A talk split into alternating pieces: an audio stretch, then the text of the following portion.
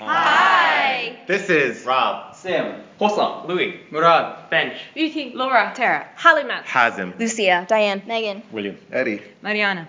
From the Rosenwald Rare Books Room of the Library of Congress, where we're meeting after a year of research in libraries and archives in Mexico. Indonesia. Mongolia. China. Pakistan. The U.S. Japan. Britain. Cambodia. Nigeria. Italy, Taiwan, Peru, Guatemala. India. Spain. Macedonia.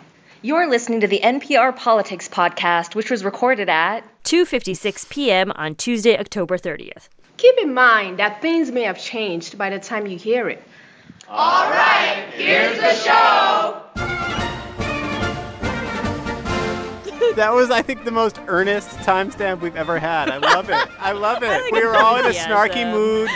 That timestamp was a good reset. I loved it. Hey there, it's the NPR Politics podcast. President Trump wants to eliminate birthright citizenship. It was always told to me that you needed a constitutional amendment. Guess what? Amendment. You don't. You don't. Well, maybe you do, and we'll get to that in a minute. But one thing the president actually did do was send troops to the border in response to a migrant caravan. I'm Asma Khalid, political reporter. I'm Scott Detrow. I cover Congress. I'm Kelsey Snell. I also cover Congress. And I'm Scott Horsley. I cover the White House. All right, so we are exactly one week away from Election Day, and, and this is an election that Donald Trump has really wanted to make about immigration, I would argue, uh, for months at this point. So, Scott Horsley, why don't you start? We know that there are over 5,000 troops that are being deployed to the U.S. Mexico border in response to the coming caravan. What exactly can these troops do? The troops are going to be playing a support role. They're not going to be uh, arresting would be border crossers, but they will be supporting the Border Patrol agents who do that work, basically just um, beefing up what the Border Patrol can already do. And this is not the only time we've heard about immigration this week from the president. He brought up immigration again in an interview with Axios, where he said that he wants to end birthright citizenship. You can definitely do it with an act of Congress, but now they're saying I can do it just with an executive order. Now, how ridiculous. We're the only country in the world where a person comes in, has a baby, and the baby is essentially a citizen of the United States for 85 years with all of those benefits. It's ridiculous. It's ridiculous. And it has to end. Scott Horsley, what is birthright citizenship? Well, it's the notion that anyone who is born in the United States automatically becomes a citizen of the United States. Uh, the president is wrong when he says we're the only country that observes birthright citizenship. Actually, Canada, Mexico, about 30 other countries, most of the Western Hemisphere practice this. It's enshrined in the 14th Amendment to the Constitution, and I'm not sure who the they is that's telling the president he can change this by executive order, but it is very much, as Jonathan Swan suggests in that interview clip, in dispute. So, I mean, can can a president really take it o- away then if something is enshrined in the Constitution, as you mentioned, Scott? It's part of the Fourteenth Amendment. It, it, it's an amendment that was passed after the Civil War, one of these Reconstruction Act amendments. It's something that we have had for at this point more than a century and a half. Can you just take it away through an executive order? Well, I think it's important here to note that the House Speaker Paul Ryan was out in Kentucky today campaigning, and he did an interview today in Kentucky.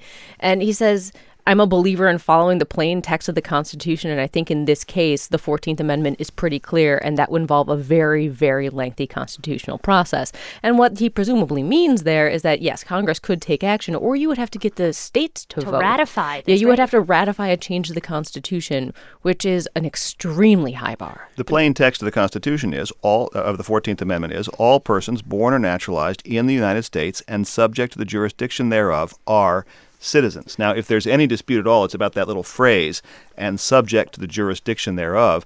The Supreme Court weighed in on this more than a century ago and said, no, it covers everybody except the kids of diplomats and the kids of foreign invaders. But uh, the president's on pretty thin ice here. We should maybe interject a little Surgeon General warning. It's very possible this purported executive order is never going to materialize. This may very well be the kind of vaporware that we've heard from the president on other subjects. It's very much designed to gin up uh, enthusiasm among the GOP base. One of the things that we were talking about all last week when the news was dominated by by attempted bombings and then that terrible shooting in Pittsburgh where President Trump is right now as, as we tape this is that President Trump was pretty clearly frustrated that those bombings were dominating the news. He put out that tweet where he put bombs in quotes saying that he was upset that this was this was the conversation. President Trump, as you mentioned, Asma wanted to talk about immigration over and over and over again. He kept returning to it in recent weeks on the campaign trail. This is a card that he can play to to shift attention for a moment at least back to his hardline immigration message, which he thinks will work well in, in, exciting Republican voters. And we should point out that, I mean, the reason he thinks it will work well is that it did work well for him in 2016. If you look at the exit polls, amongst voters who actually thought that immigration was an important issue, they tended to trend way more Republican than Democratic. And, and you know, look, birthright citizenship is actually something that came up, I remember, during the Republican primary in 2016. Donald Trump talked about it first, but then we shortly thereafter had Bobby Jindal, I think it was Rand Paul. Uh, um, came up in the ben primary. Carson, they were was, all talking about it. And then, then was never heard of again for almost two years until here we are a week out from the midterm elections, and suddenly it surfaces again, probably to go back under a rock until the president again needs to gin up enthusiasm. It's a double edged sword, though. We have a, a Republican congressman from the suburbs of Philadelphia, uh, Ryan Costello. Now, he's retiring this year, but he's calling this political malpractice on the part of the president because in the most competitive House races, where there tend to be a lot of immigrants, this could really backfire on the GOP and the president's party, even as it works to hit to his benefit in some of those more rural red states where the Senate contest is being fought out. That's a really, really good point because I think this issue really does divide the Republican Party in a pretty serious way. And if you're the president thinking about trying to turn out Republican base voters, and if you're thinking that the base is going to carry an election, that is far more likely to happen happen at a statewide level, mm-hmm. so like in a Senate race. But when it comes to congressional races, races, these are much more narrow groups of people. And for the most part, the battleground, as we've talked about a million times in this podcast, the battleground for the House is happening in the suburbs and just outside of the suburbs. And those are places where you have much more moderate Republican voters, and your Trump style base just isn't as dominant. Right. throw the throw the immigrants out is not the message that's right. going to get you college educated suburban women voters. Right. But it speaks to maybe the fact that Donald Trump for a long time has just focused on the Senate as his priority to some degree because this isn't the first time we're hearing him uh, speak in sort of um, strong, passionate terms around immigration, right? I feel like this is just the latest iteration of him trying to see which cultural message might stick. I mean, he was, he's been warning us about a, a caravan that is coming from Central America to the U.S. Mexico border. He's announced that there will be 5,000 troops sent to the border. Uh, I mean, it's sort of the list goes on and on. He's warned us about many uh, other potential things that he he's sort of saying to his base could happen in the realm of immigration. Well, if you think about his focus on the Senate, it makes a lot of sense, right? He has been told throughout the almost two years of his presidency that the thing that is standing in the way of him getting everything that he wants is a 60 vote threshold in the Senate.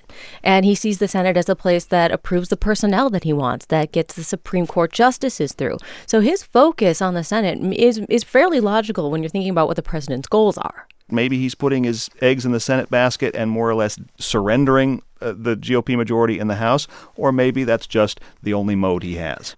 So I want to ask, you know, Kelsey, you as well as Scott Detrow, because both of you have been out recently to states where immigration is really important to parts of the electorate. Um, Kelsey, you were just in Florida, and Scott, I know you uh, have been in Nevada. So, talk to me a little bit about what what you've heard in terms of actually how some of this um, rhetoric, say from the president, is actually affecting voters at this point. I think Florida might be a little bit of an anomaly in this situation, where you the area that I was in was just south of Miami, and it's represented by a Republican, Carlos Curbelo, and you have a lot of Republicans there, um, but a lot of them are Republicans who are also immigrants or Republicans who are farmers who rely on immigrant labor, and these are some groups of people that really split with the president president on this. And their concern is more about passing laws that fix the immigration system. And when they say fix, they mean allow more immigrants in, particularly skilled workers. But when I was up in New Jersey, mm. I heard so much about the caravan and people worried about the caravan, Republican voters who were really focused. That seems to have gotten through the noise. so to interesting, people. given that New Jersey is quite far from the U.S. Mexico border. Yeah, it was. I was surprised at how many people really did bring that up. I, and, you know, it's one of those things we're stuck in Washington. We get a sense of how much something is breaking through, but it's not till you get out there and talk to people. And when it came up in person after person after person, it it seems to really be sticking. When I was in Nevada, you, you, you saw the flip side of this, where, where Democrats view this as a base issue.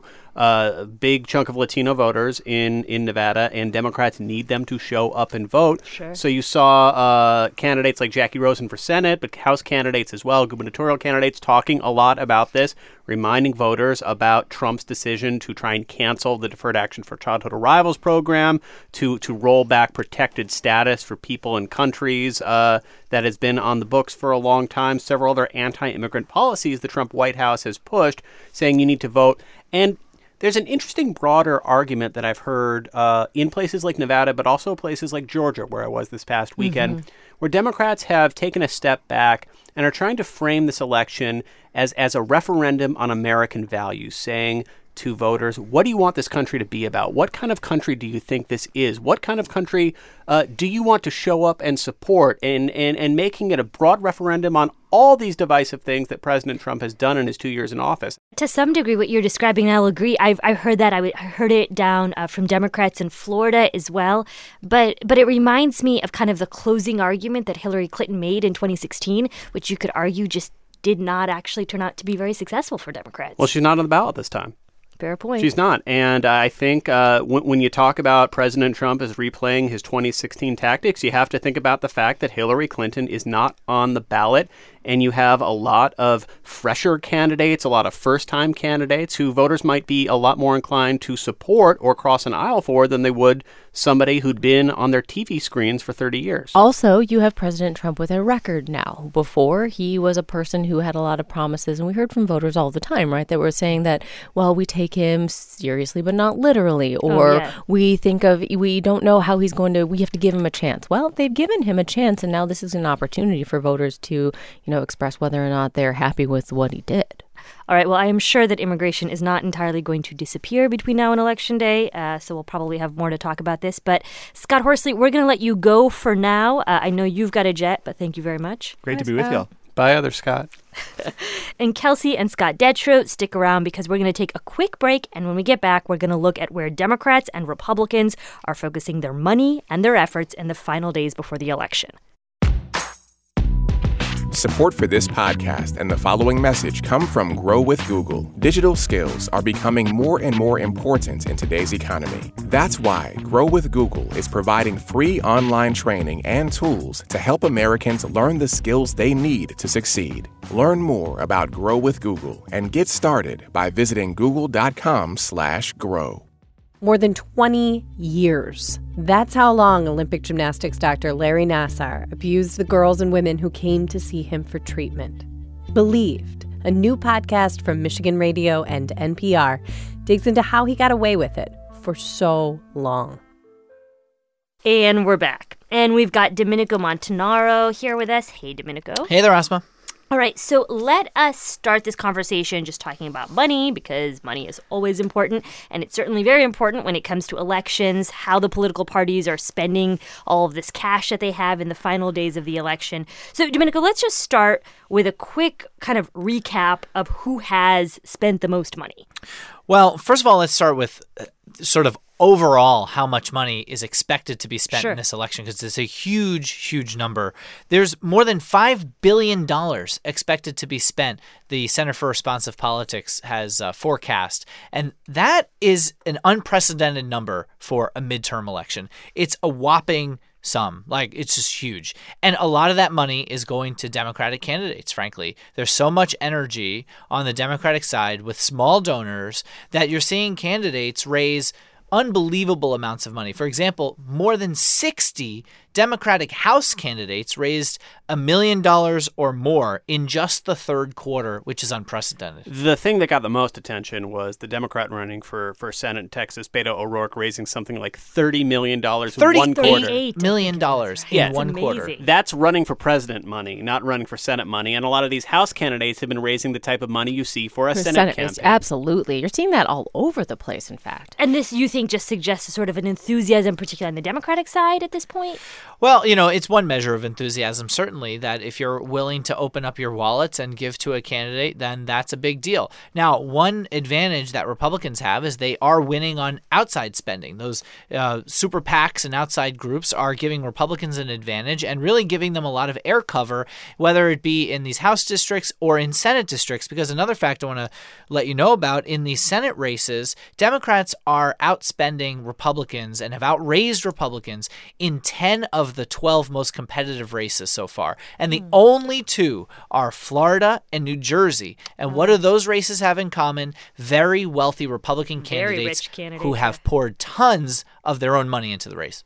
Even even candidates who are trailing, like Heidi Heitkamp in North Dakota, she is at this point probably viewed as the Democratic incumbent most in danger of losing her seat. She raised, uh, I'm forgetting the exact number, but it was definitely tens of millions of dollars in the days after she announced that she was not going to vote for Brett Kavanaugh. Just a flood of money coming in to help her campaign, even as she faces a very uphill fight at this point. She's raised three times as much money as her Republican opponent, Congressman Kevin Cramer. At the same time, it's also North Dakota. There's only yes. so much money you can spend on the air in North Dakota. So, so talk to me about Republican Republican candidates a little bit, right? Because we have talked, I think, so far more about the Democratic candidates. I'm curious, can you quantify for me how much we're talking about when it comes to Republican candidates? Because you said a lot of the money is coming from outside groups. Well, Democrats have outraised Republicans 490 million to 353 million through three quarters. So still a lot of money going to Republicans, but uh, not as much as Democrats, obviously. We should keep in mind that uh, 2016 was the first cycle where there was a serious conversation about is this the death of the TV ad in political campaigns? I mean, right.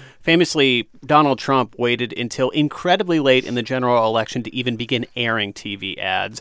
This had been happening more and more for several cycles, but 2016 was the first time that we saw uh, social media advertising, digital advertising being just as important to so many campaigns as television advertising and especially if you're in a house race, you can you can get up uh, more quickly. You can target it to specific voters. You can be more nimble with it. And if you have a ton of money coming in at the end, you can use it for Facebook and Twitter and everything else advertising in a way that sometimes it's harder to to book that TV time.